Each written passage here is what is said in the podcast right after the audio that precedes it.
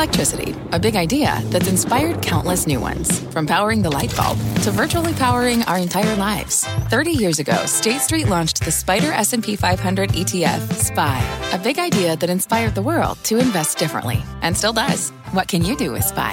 Before investing, consider the fund's investment objectives, risks, charges, and expenses. Visit ssga.com for a prospectus containing this and other information. Read it carefully before investing. SPY is subject to risks similar to those of stocks. All ETFs are subject to risk, including possible loss of principal. Alps Distributors, Inc. Distributor. Market moving insight and analysis. Join Jim Cramer, David Faber, and me, Carl Quintanilla, on the opening bell hour of CNBC Squawk on the Street. Good Monday morning. Welcome to Squawk on the Street. I'm Carl Quintanilla with Jim Cramer.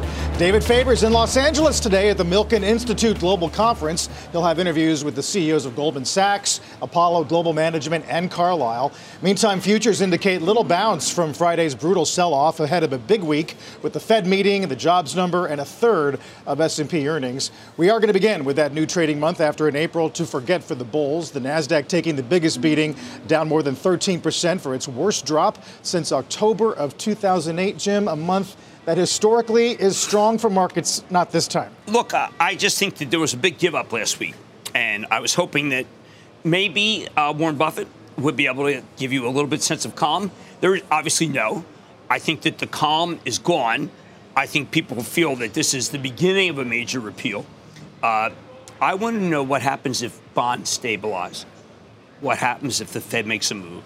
And whether you, you shouldn't be thinking about buying a little. We've held off, got a nice cash position for Charitable Trust. We've agreed, time to start buying. Why? Because that Friday was so hideous, Carl, that I cannot believe that that wasn't an event that smelled of capitulation. Right. Well, speaking of cash, uh, Buffett's cash position has rarely been higher than it is right now, at least as a percentage of the investment portfolio. Yes. I mean, look, I, I found there was a little bit of disconcerting. Uh, the attack on Robinhood by Munger. I mean, that's you know, kind of worn thin. Saying that God was being just in unraveling. Yeah, I just, I just think that these are, it's too harsh a judgment. Uh, crypto made a lot of people money. Uh, David, you know that when you blast something that has made a lot of people money, that's not Robinhood, but it's crypto, it leaves you thinking, well, maybe you're just not part of the, the current firmament. Yeah, I hear you, Jim. Uh, and, you know, I, I have refrained from discussing crypto a lot, in part because I'm still struggling to fully understand it. But there's something that I have sort of understood at this point, which is whatever your opinion may be, and obviously we know Mr. Munger's when it comes to Bitcoin and the currencies, the underlying architecture, Jim, and I know you know this, is here to stay. Uh, blockchain is a significant part and only going to grow in terms of what it means for the ability to do, oh, so many different things in terms of transactions and so many other things. NFTs and tokenizing or whatever the verb you want to use here, that's true. That's here to stay too. And this is being institutionalized. So the underlying infrastructure that is being created for crypto, that may be way more important than whether the currencies are valid or not. Yeah, I, look, uh, David, I am sure when you speak to people, you've got the best people out there. And if you were to ask them about crypto, what they'd be thinking is, our customers want it. Our clients want it. Our investors want it. They're not going to say, yep. so therefore all those constituencies are wrong. David, they can't do that. No, you're, ab- you're absolutely right, Jim. And, and in fact, last night at dinner here, there was a presentation, a panel uh, discussion on crypto. Uh, and there was a large institutional money manager there talking about that very fact. Uh, this is here to stay. Um, you know, perhaps it is generational in nature to a certain extent in terms of our unwillingness or inability to fully understand it, but it's here and it's not going anywhere and it's only going to grow. Again, separate conversation perhaps from what Bitcoin is worth. But as for that underlying architecture, as for NFTs, as for blockchain, that's only going one way, Jim. Yeah, I mean, Carl, I think that they're out of touch. Out of touch in this. Uh, you may think it's worth nothing, but they would tell you it's worth what, if it was nothing, it's worth, worth what people are paying. And uh, do I like it? It doesn't matter whether you like it. It's not about liking. It's it's just. I mean, do I like the fact that a de Kooning can sell for a hundred million? Well, I don't know. I don't want a de Kooning. Uh, do I like the fact that Cezannes are very popular? It's the same thing. They have a mar- there's a market for Cezanne, Carl. Yep, yep, it's true. I mean, Buffett would counter by saying assets need to have some value, intrinsic value, which well, which gets to the, the, the crux of the whole argument about this particular asset. Class. But their inflation comments were brilliant. Inflation is toxic. And that's part of what we're dealing with. Yep. It's why we're all struggling. Right. It's part of what happened last week. Which is why it's interesting today that Goldman um, suggests that we believe the peak for core inflation uh, is now behind us, as the surge in goods inflation has likely peaked. Dallas Fed trimmed mean PCE, right. one of the things we like to look at, and certainly uh, Jay Powell does as well. Uh, looking at 3.1 at an annual rate was six in January. You think we're over the over the hill? Uh, there are a lot of things that are coming down uh, I was dealing with my commodity expert, Carley Garner, this morning. Just been a lot going on. People looking to hedge inflation or play the war have been using ETFs, which pools money to buy futures. That is now peaked. Uh, we saw the copper down dramatically. Soy, which is a good substitute for a lot of things that cost too much in the food chain, down. The Amazon event, where Amazon has too many drivers. We are seeing, Carl, some events that tell me don't bet on inflation going higher. So, but you think 50 is baked in this week? Yeah, I wish they do 75, if only just because you got to get mortgage rates. The, the home builders are still raising prices dramatically. There's a very interesting note about Pulte today saying don't buy Pulte, but at the same time, take a look at Pulte. They just raised prices uh, 25% year over year. So, I mean, David, you know that as long as housing, they're able to command those price increases, then you still have core inflation too high because housing is such a big part of what people are doing.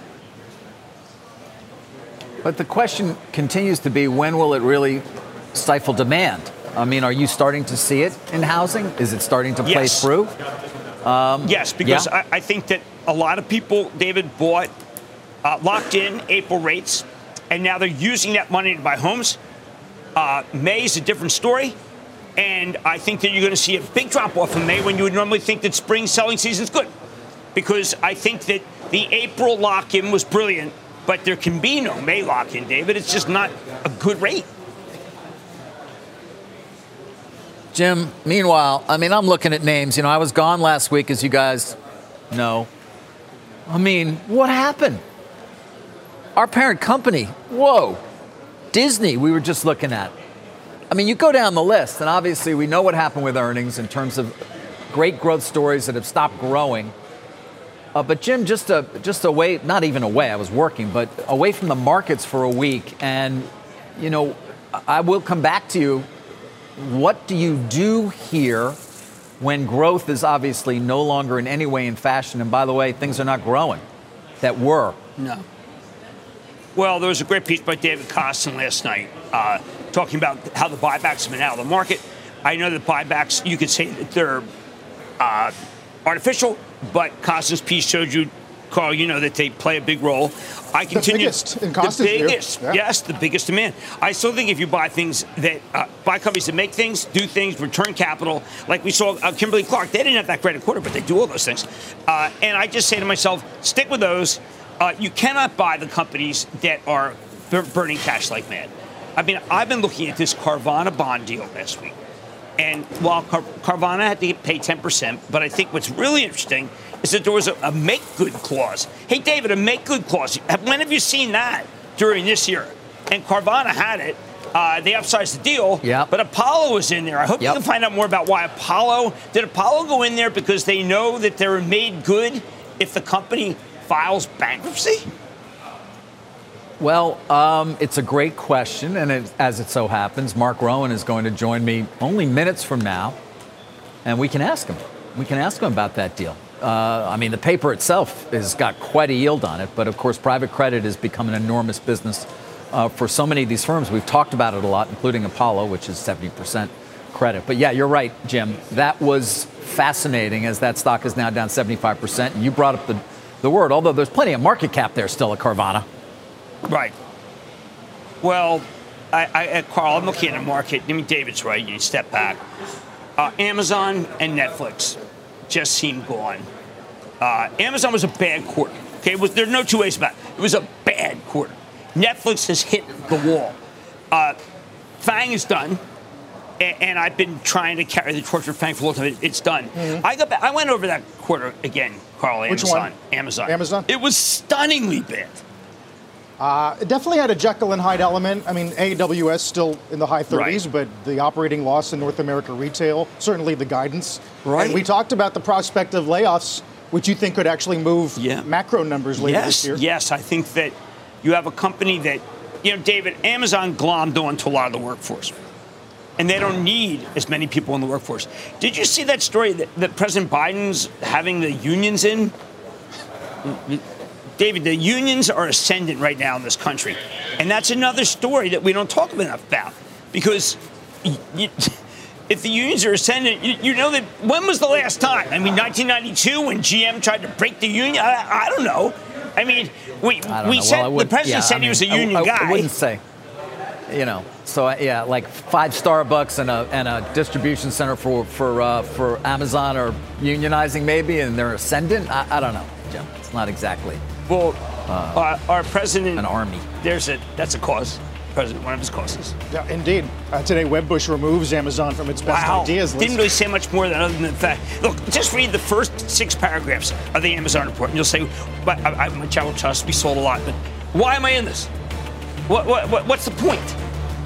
Uh, given what's happened to S&P earnings yields, which we'll talk about after the break, a lot of people may be asking that same question. When we come back, as we uh, said, David is at Milken today with the CEOs of uh, Apollo Global and uh, Carlyle and Goldman. That's all coming up this hour and next. Take a look at the pre-market here. As you know, uh, April, just a brutal month, and we'll see what we can get May started with, with the Dow futures turning a little bit more green. We're back in a moment.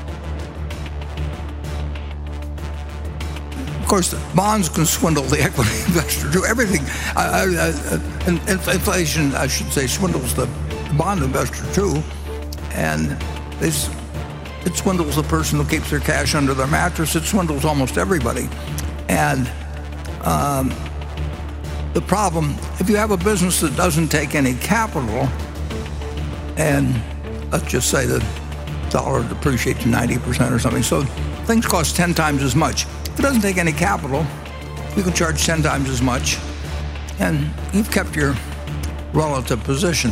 But most businesses take some capital.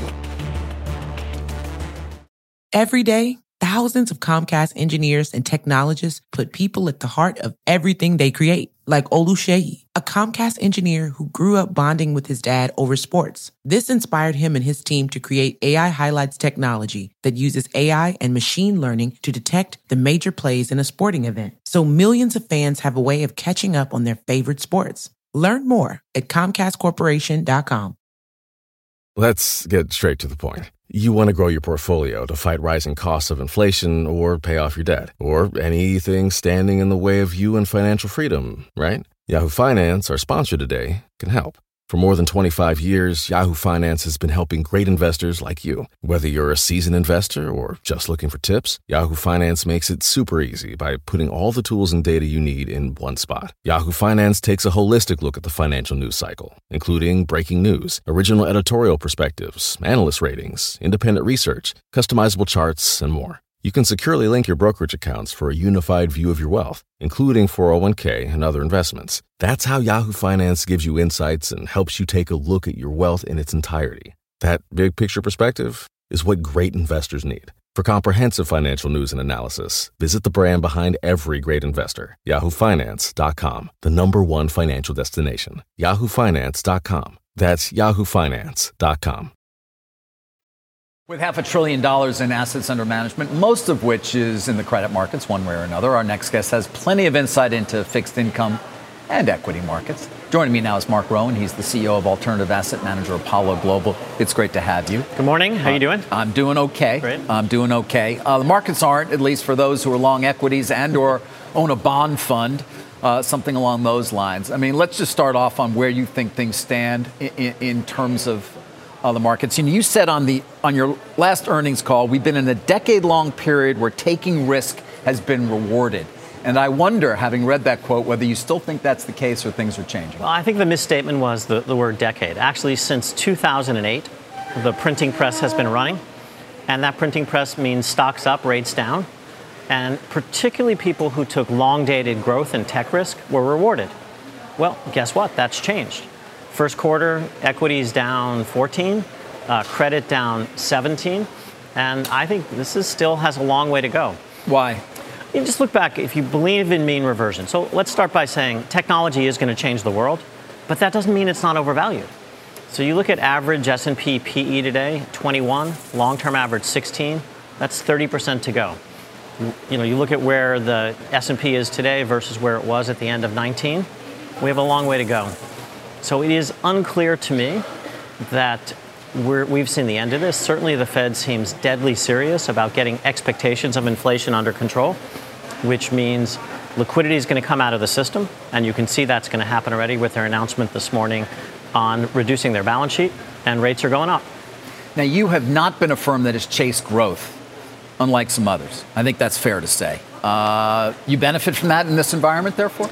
Absolutely. I mean, look, for us, purchase price has always mattered. Uh, and purchase price matters everywhere in the market. So in the equity market, it's the kinds of companies you buy and it's the prices you pay. We want growth, we're just not prepared to pay for it. So I sometimes joke we trade perspiration for purchase price. Um, and in the credit markets, rather than simply doing the easy thing, we originate. Origination is generally sh- shorter dated, generally more yieldy, and therefore gives us some shelter from rates. No perfect shelters. Yeah, well, tell me about no perfect shelters in this environment because, you know, I do wonder with yields moving up appreciably, uh, with uh, credit quality is not really in doubt as of yet, but, you know, you, uh, what kind of a cycle are we in, Mark? Look, it, it, feels like right now we're in a cost of capital cycle. And what I mean by that is the Fed is going to raise the cost of capital. They are going to reduce speculative activity. They're going to reduce market activity. They're going to reduce liquidity. And ultimately, that's going to reduce growth and reduce demand. So far, demand seems to be pretty strong. It looks like we're going to squeak through 22 without a recession, but there's no doubt conditions are weakening. I'm not sure that's a bad thing in terms of a reset. We were running very hot, and it was un- unclear how much longer it could continue. I, I want to talk about the credit uh, business that, that, you have, but let me get to the old PE business for a moment, if I can, because you do have some insight into what corporations are seeing, given how many companies are, are in your portfolios, so to speak. So, what about that idea of a recession? What are you seeing in terms of wage inflation, in terms of so many of the other pressures that we talk about, supply chain, and on and on? So, I think you're seeing, I don't think there are any surprises. Um, so, whether it is airline demand, room demand, hospitality demand, industrial orders, it's all in the right direction, meaning demand is still really strong.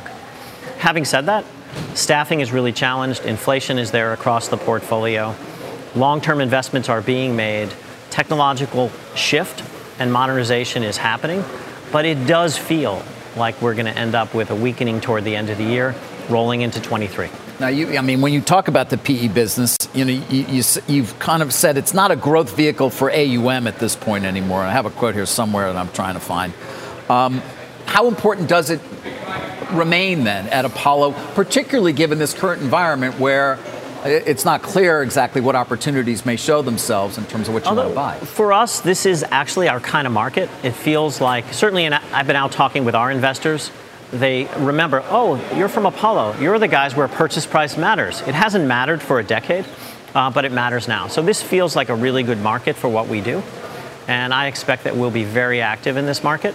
Uh, PE for us is still the intellectual foundation of the firm. But as I've also often said, we run it for rate of return, not to grow it. Right. And I, I think that is how it has to be run. Yeah. Uh, well, you know, a number of people have said to me, listen, Mark Rowan is the most important guy in the LBO world. And it's not just because of what you're talking about in terms of your actual investments, it's because of the credit side. Um, you agree with that statement, by the way? Uh, cer- certainly not. Uh, certainly Why not? not. Uh, Why not? I mean, you guys are not just equity. You know, people may still think of Apollo in that way, but in fact, you're a huge provider of credit. You see that as the growth opportunity for the business, particularly sort of this hybrid area that you've talked a lot about. So, what I'd say is the following Since 2008, an awful lot of credit creation, not just LBO credit, but normal everyday credit, the financing of companies, takes place outside of the banking system. We have been the biggest beneficiary of that. But most of what we do, I call fixed income replacement. Most of what we do is investment grade. It's very poorly understood. But you are right. Um, the traditional role of banks, the traditional role of market participants such as ourselves and some others, is changing. As I sometimes joke, we have no permanent friends or permanent enemies. We are just as likely to team up as to compete.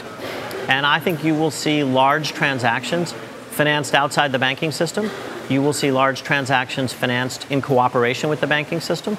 And you will see large transactions like Twitter financed exclusively in the banking system.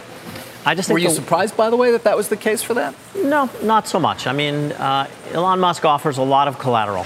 You, you, at least there was some press. I tried to make it clear that if you guys had participated in any way, it would have been on the credit side. Yes. People seem to be misinterpreting. Uh, was that of interest to you as a potential credit? Uh, absolutely. Why? Uh, for the same reason. There, Twitter and Elon's holdings in Tesla are infinitely bankable the question is whether it will be a good investment, and that will be what, what Elon and the entrepreneurial team does with it from the yeah. equity side. We're all wondering what, what exactly uh, it, that's going to be. Um, you know, you mentioned permanent, permanent, well, permanent capital, though, is a key part of your business as well.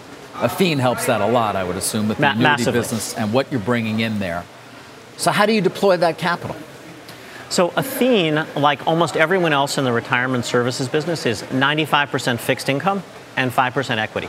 So Athene wakes up every day and they need to generate safe yield. Ironically, safe yield is what every financial institution in this country needs. It's what every insurance company needs. It's what banks need. It's actually what pension funds, endowments, and others need. And what we're seeing take place throughout our client base, whether you're a financial institution or a pension fund, you are looking at the way you traditionally manage fixed income as beta for the public market overlaid with alpha. We used to think that created additional risk, but I think what we and others have shown people is the distinction between public and private is no longer about risk. The distinction between public and private is just about liquidity. And if you can get paid for doing something less liquid, more creative, more structured, that feels like a good place to be in this market versus taking credit risk or duration risk. And is that something other. the banks are just not capable of doing? Is that why you're able to disintermediate them? They do it. I mean, you have to remember, we've built a $360 billion business, which sounds really large, in a market where we are like that.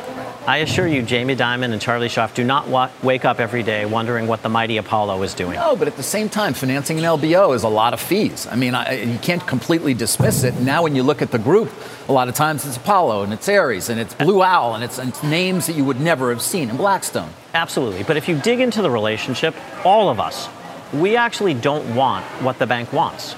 So, what does the bank want? The bank wants the client because we can't sell them equity, we can't sell them M&A, we can't sell them advice, we can't sell them treasury, we don't sell them foreign exchange and everything else. The bank still gets that. In some ways, having us finance something is almost non-competitive to them. Um, last year, we financed uh, a massive position for SoftBank for their Vision Fund 2. Right. For banks who are interested in doing business with SoftBank, their ARM IPO or some other form of business, they know that Apollo is not a competitor for that business. Ironically, for the banking system, it's actually better if something goes to us than to one of their competitors. Yeah. Uh, a couple of quick final questions here. First, we got to ask for Jim Cramer about the Carvana deal. Uh, why did you guys step up and what purchase, agree to purchase almost half of 3.275 billion of bonds that they were issuing? I, I always say the same thing. We did it because we think we can earn excess return per unit of risk. We think there's a great deal to do. Carvana, we've been invested in for a long time. Um, equity can be very volatile. I believe the credit of Carvana will be money good. Carvana, like many others, is still remaking their business, and our size as a market participant allows us to just think differently.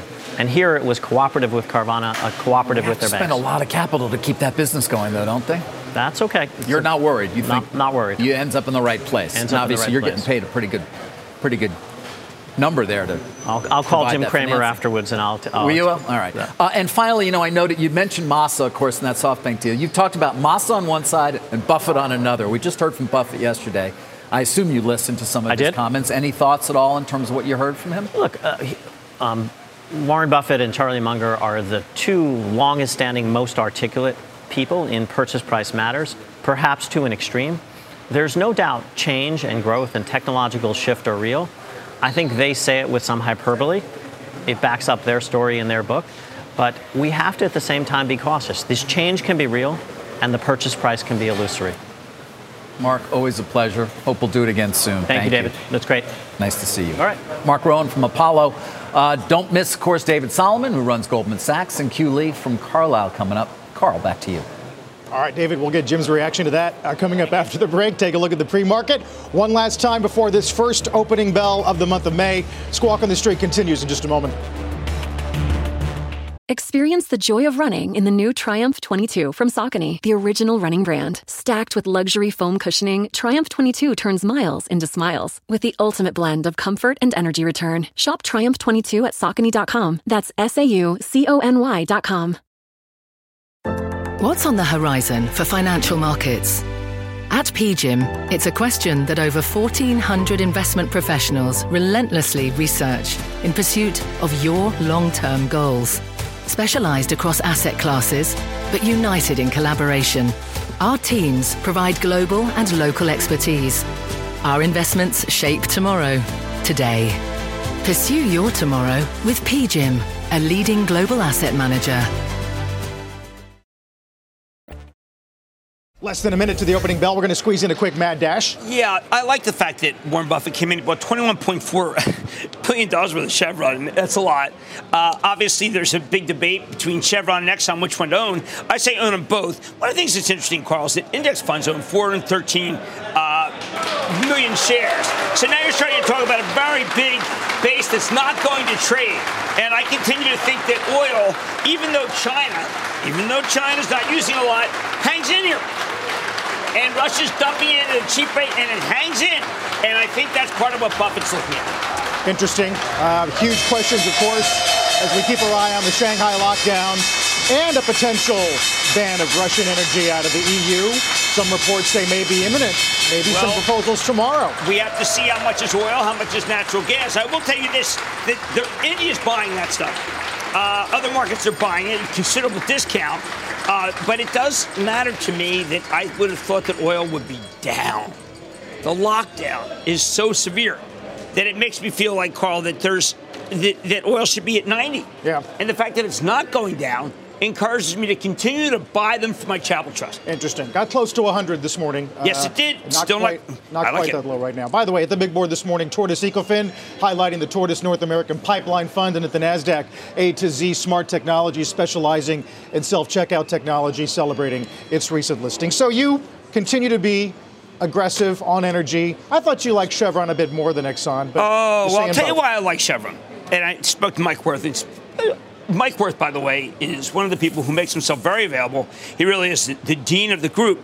That Mike's got this mix of Permian, which is accelerating, and he's got big offshore projects which have long lives. And he has a, a, view of exactly, he has a pipe coming out across from Kazakhstan. He says, listen, don't worry about that pipe. A lot of people worried about it. But most importantly, he says he can buy back 25% of the company. He has that kind of cash flow. That kind of conviction you never see that among most executives. So I'm very surprised to see that stock down after the endorsement of Warren Buffett. Uh, don't you think that the prospect of recession, which the market appears to be pricing in gradually, ratifies the long term curve on oil, though? Yes. Um, but David, I think that when I listen to what people are, are doing out there, uh, and I know that, wow, I mean, you know, Apollo's so good, but you've got a situation, David, where there's inflation and inflation is not going to turn down. You know, buying oil versus buying the grains, pretty good deal. Yeah, that sounds that sounds like a, a, a plan. Um, well, do you want to stay? Yeah. You know, I, I, mean, back to Buffett, the one he chose to buy a lot of. Also, don't forget, is Oxy, not just Chevron. Right, it worked. I mean, you know, it's something. There is something to be said, David, about what works and what doesn't.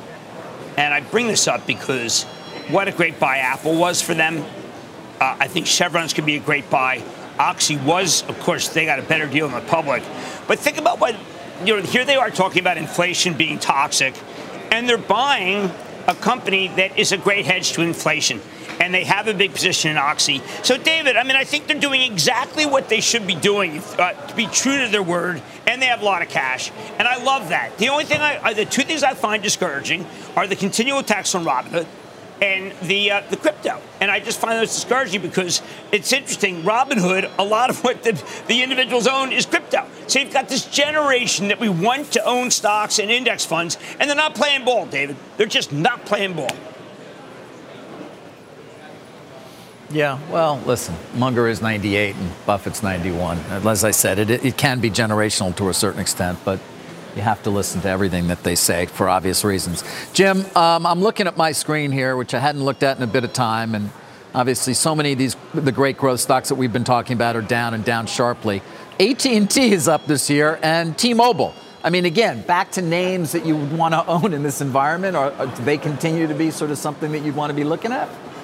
Share takers. I mean, T-Mobile had an amazing sign up, and remember now the broadband's in their crosshairs. I mean, Mike Sievert sat here and basically said, "Look, we're going after broadband." Uh, the fact that AT&T had good numbers up was very good. David, Verizon's quarter was a big disappointment, and quite frankly, a surprise. I thought that they had uh, more growth. They didn't, David.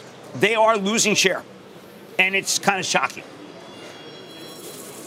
Yeah. Uh, it is interesting. It's something that obviously we'll continue to, to watch closely, in addition to what has been significant efforts by the cable companies to develop uh, wireless businesses, certainly Charter and Comcast. But again, those stocks have just been absolutely crushed. Nothing quite like Altice, though, which is worth $4 billion. Jim, I want to come back to you, though, on growth and on what people certainly were talking about on Friday, which would have to include Cathie Wood's ARK funds, um, that Teladoc move, and what that meant. Give me your take at this point. Teladoc is losing a lot of share to Doctors on Demand, which is private. There's also a couple of other outfits that are that do this. But one thing I'll tell you, uh, David, that I'm most concerned about with what she's doing, the money keeps coming in. Investors, this is a good piece by Bloomberg. Investors still haven't given up on Cathie Wood's ARK. And David, the destruction of capital here is something that you and I both have to be very upset about. Uh, people are losing so much money with her that you have to start thinking when will they stop?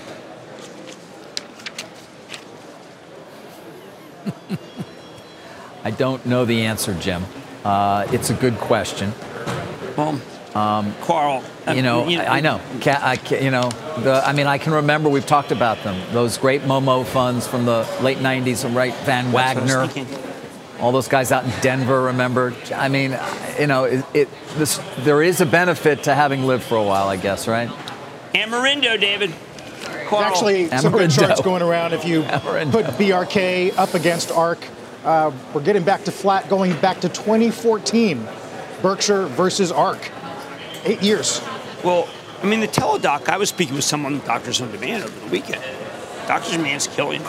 Teladoc had a giant write off. The actual verbiage, Carl, of the write off was not anywhere clear. They did make an acquisition, Livongo. We don't know what that's really doing. We do know this. That's got to be one of the most crowded areas there is. And I don't, as much as I absolutely think that it's a great revolution, there's a lot of companies that are keeping that are part of the revolution. I don't own any of them. you know, Dr. Me is private, but you know, Carl, we're in this era where what she seems to pick, uh, which would be on Cathie Wood, seems cursed, and, and you know, I, I don't know what to make of it. Uh, Jim, for the time being right now, uh, the more pressing concern is uh, the S&P back to 41.13. Remember our prior low for the year, 41.14. Jim, 10 years knocking on the door of three amid these reports of the Japanese selling, selling. treasuries uh, en masse. Uh, one of our biggest holders, obviously. Um, I had thought that there might be a peak this week because I see copper down, some of the grains are down. Uh, what really uh, does concern me is that the is Ukraine coming back to Ukraine. I mean, such a huge part of our food complex. Inflation is eroding the everyday person who goes to the supermarket and looks at what they're buying and has to pull back. They've not pulled back yet. But, Carl, it, the inflation situation has to get under control. I would speculate that the speculators have driven up a lot of food. And this was this has been historically the peak this week in grains.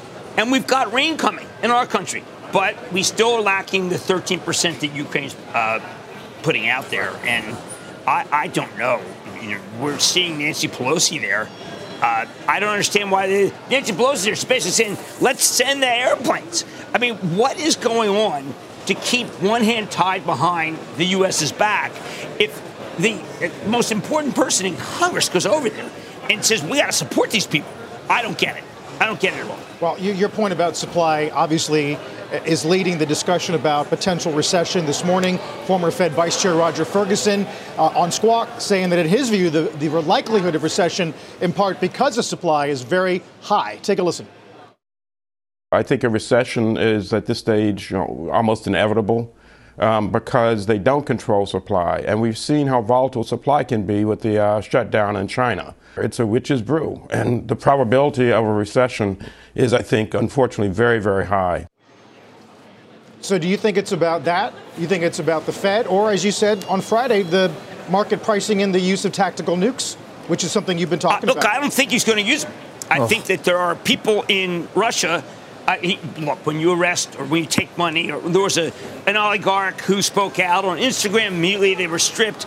Uh, I just think that the United States is not going to let this happen. I think the United States will not allow Putin to stay in because he's not important. Belgium has more exports. Italy is a bigger economy. It's going to stop, and it's going to stop right here the moment that we give them the planes. And if we don't give them the planes, maybe we give them more drones. I happen to have AeroVironment on tonight. Uh, they can use every single drone. They've got the Switchblade 600, which can take out a tank. Uh, you send them a thousand, they'll send out a thousand tanks. It's just a joystick. You look at the tank and uh, the joystick, and you blow the tank up. So this has to happen. I'm surprised. Our president does not seem to keep pace with what every other leader is saying. But yes, I still think that factored in. Uh, I do think that a recession is being priced in. Carl, I don't think there'll be a recession. Consumer, consumer too strong. I also think that we once again are saying Jay Powell too late, nothing he can do. I'm not buying that either. Uh, we got to take right. mortgage rates. We he has to take mortgage rates to six and a half, uh, and then it's over. That everything that goes into a house is run away. We get the uh, rains coming for the grain. Grain stops going up. I have Weyerhaeuser on Friday, got a downgrade today, lumber peaking. I want to see what Home Depot says. Right. But there's a lot of things that we're dependent on drivers. We've got more drivers coming in the market. We still don't have containers, and we still have China offline. For now. And that, now. and that leaves the what role do, do, do earnings play at this point? Uh, the ones that have done well are companies that have big dividends that are able to, to raise price. And that's a handful of companies, not a lot. Not a lot. And that's a big worry for me. Uh, the speculative stuff is just breathtaking. How much is down? Breathtaking. And, and the losses. Uh, we, we have, David, I, I, we did some run, uh, Ben Stone yeah. did some a rundown of the losses. I mean, now you're yep. talking about the IPO since 2019. You were talking about yeah. the, the you know the, the amount from the highs, the destruction. Yep. It's just monumental it's, how much money's been lost. It is. Monumental. It is. Listen, it is. But at the same time, I do remember sitting here looking at Rivian being a hundred billion dollar company and saying that's that seems kind of crazy.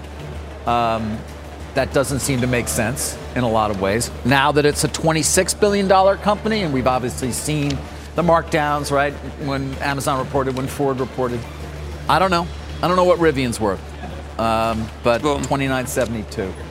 There's a lot of Rivian coming to the market, uh, David. Look, you were dead right. You know, like look, look at these things. Look at the amount. I mean, I, you know, I just look at it. Affirm, uh, Rivian, Roblox, um, Asana, DiDi Global, DiDi Global, AppLovin, and then you get to UiPath and you just say, remember when oh, Cathie yeah. Wood bought that pit? Uh, GoodRx. Oh my God, they're in the t- they're in the Teladoc. David, you and I should set up a teledoc thing. We'll be, you know, doctors of uh, I don't know the market. Guys, what do you think? Let's take a break. We got Chicago, uh, not Chicago, PMI final uh, coming up in a few moments. Take a look at Treasuries. We mentioned the 10-year getting close to three. As for equities, we hit 41.10, new intraday low for the year as the S&P's year-to-date loss is now approaching 15%. Welcome back to Squawk on the Street. Rick Santelli here, live on the CME HQ with breaking news. Our April final read on the S&P Global Manufacturing PMI, formerly known as the Markit PMIs, not to be confused with ISM PMIs coming out at the top of the hour, expecting 59.7. Well, the final read moves down a bit from 59.7 to 59.2, but it is still a decent read, and it is the highest read since 60.7 in September of last year. We see all interest rates, twos, threes, fives, sevens, tens, twenties, and thirties. Should they close it where they're currently trading, those yields will be new cycle highs across the entire yield curve. Squawk on the Street will return in two minutes. Because the Fed has been so accommodative, we, we've had to readjust the price level to a higher level. We're never going to take that back. We are now permanently at a higher price level. Yeah. So trying to think that we're going to somehow reverse all of this and go back to where we were, it is not going to happen. I'm afraid that if the Fed sees the economy to begin to stall, that they'll they'll reverse course just like they did in 2018, and then all of a sudden they will lose all credibility as an inflation fighter. That's Guggenheim's uh, Scott Minerd talking about the Fed potentially uh, pivoting. We'll see what happens, obviously, Jim. But the market's counting on 50, 75, 50 right. And, and, I think that's fine. Uh, where I disagree with Mr. Martin, he's been very right. But the, the grain complex is at the heart of what Americans have been experiencing, and it's peaking, and that's going to help and it's peaking because the speculators are getting out. Now, you typically don't blame the speculators, but they plowed in there as a hedge. If they pull out and we see grains come down, we're going to be able to go to the supermarket and not be blown away. And that's what people are most concerned can, about, not can, the price of steel. Can you say the same thing about equities and, and speculators and prices coming down? No, I mean, I think that what happened is the ETFs are too big versus the this, the actual grains. Uh, the S&P isn't too big. Right. It just happened to be an imbalance. I know you're watching Apple. Uh, they did file some of the uh, metrics from the quarter. Katy Huberty looked at it this morning. you know, I'm just saying how preposterous it is. Gross margins were actually up. It doesn't matter because of the four to eight point billion number. Uh, David, I've got to tell you something. Was anyone really shocked that if you lock down 50 million people in, in very profit, very well-off cities, that it's not going to hurt business? No, they should not have been shocked. Uh, the lockdowns continue in Shanghai, I believe, despite what has yes. been a, a, much lower case rate, I think. Um, Beijing, of course, still on edge in terms of whether that's going to happen or not. But yeah, uh, when you lock down an entire city, those pictures are still just stunning when you see empty roads in a place like Shanghai with tens of millions of people. You might expect that it's going to have an impact. Although I guess Tesla, he got the factory back up and running, right? Well, charmed. Uh, indeed. Charmed man. Some we didn't even mention Twitter. Some, Jeez. Uh, and some of the other EV deliveries in China, obviously taking a hit from from that lockdown. Yeah, but and they did, you know, they've been propping up the stock market again. Good opportunity to get out. Yeah. Don't did, fool around. We did bounce right off uh, the intraday lows of the year uh, at 41.10. Let's get to Bob wow. Hey, Bob. Good morning, guys. Uh, well, uh, mixed open. Uh, the high print was right at the open, and we've been bouncing around either side of positive or negative territory ever since. Take a look at the sectors. Consumer discretionary is the weak one because Amazon is down a little bit uh, right now, so that's the big problem here. Tech, energy, utilities, as you can see, sort of either side of positive or negative uh, uh, right now, so sort of indeterminate open here. In terms of the big caps, Amazon sitting right at a new low. That's been a major problem for the consumer discretionary group, as I mentioned. Tesla's been all over the place. It was a thousand bucks. Remember, uh, April what 25th or 26th, so now at 867. Pfizer down. Visa also uh, uh, down a little bit today. So keep an eye on some of those other big cap names. Interestingly, airlines are starting to weaker. You know, remember United uh, or American rather was uh, what twenty dollars. Uh, just about seven, eight trading sessions ago, so it's uh, below 19 right now. All of them also off of their highs, but still holding up reasonably well.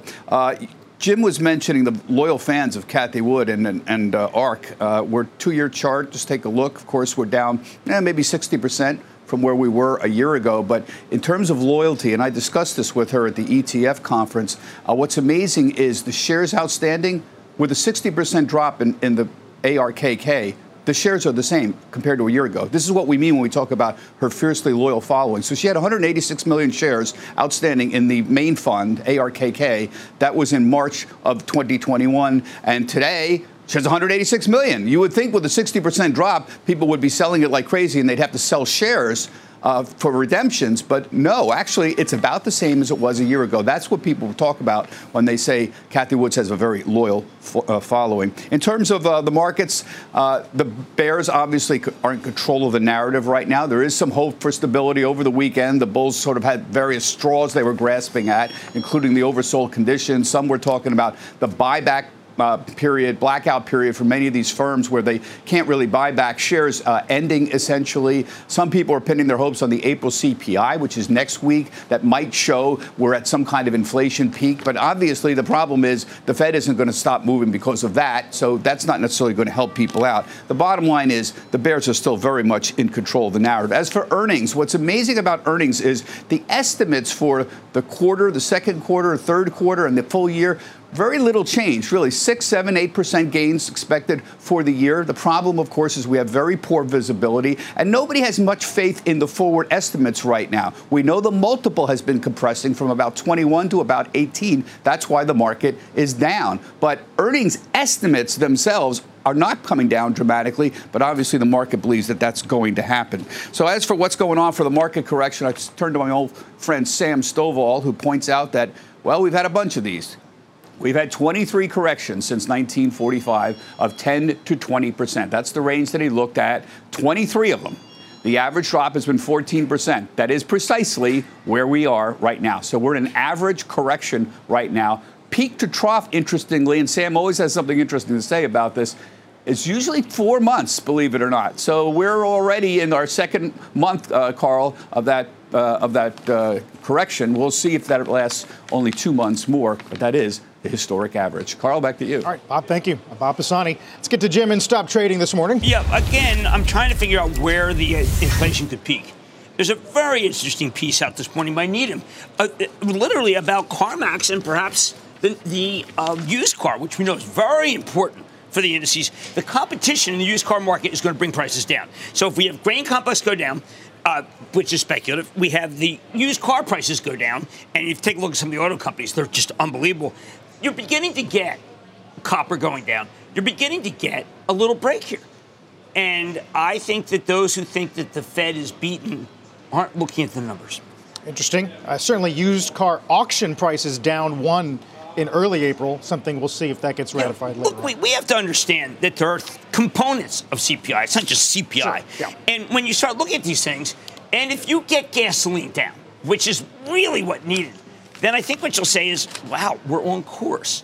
50, 75, 50 brings us to where we have to be. The, obviously, the speculators have taken the 10-year to uh, beyond where I thought it could go yeah. right now. The, the the monumental nature on a percentage basis of what's going on is freaking people out. But I like it. I like it because it's getting rid of all the weak hands, and if someone comes in and buys all the Chevron they want and Oxy, and they get that good yield. And next thing you know, you hear Apollo, they're getting a rate of return, and I say, stop panicking. What's tonight? Okay, now I've got uh, Best, Buy, Best Buy, which has been a, an interesting story. We're going to talk a little more about what they're doing to help people. Uh, Rowan Trollope, uh, he, he, had a terrific quarter, Five9. Trollope had a great quarter. And then Wahid Nawabi, you talk about the switchblade, the 300 and the 600 that Ukraine needs, they're all his. He's from Afghanistan. He knows what has to happen. That's a show to watch. We'll see you at 6, uh, Mad Money, 6 p.m. Eastern Time. You've been listening to the opening bell on CNBC's Squawk on the Street. Experience the joy of running in the new Triumph 22 from Saucony, the original running brand. Stacked with luxury foam cushioning, Triumph 22 turns miles into smiles with the ultimate blend of comfort and energy return. Shop Triumph 22 at Saucony.com. That's S A U C O N Y.com.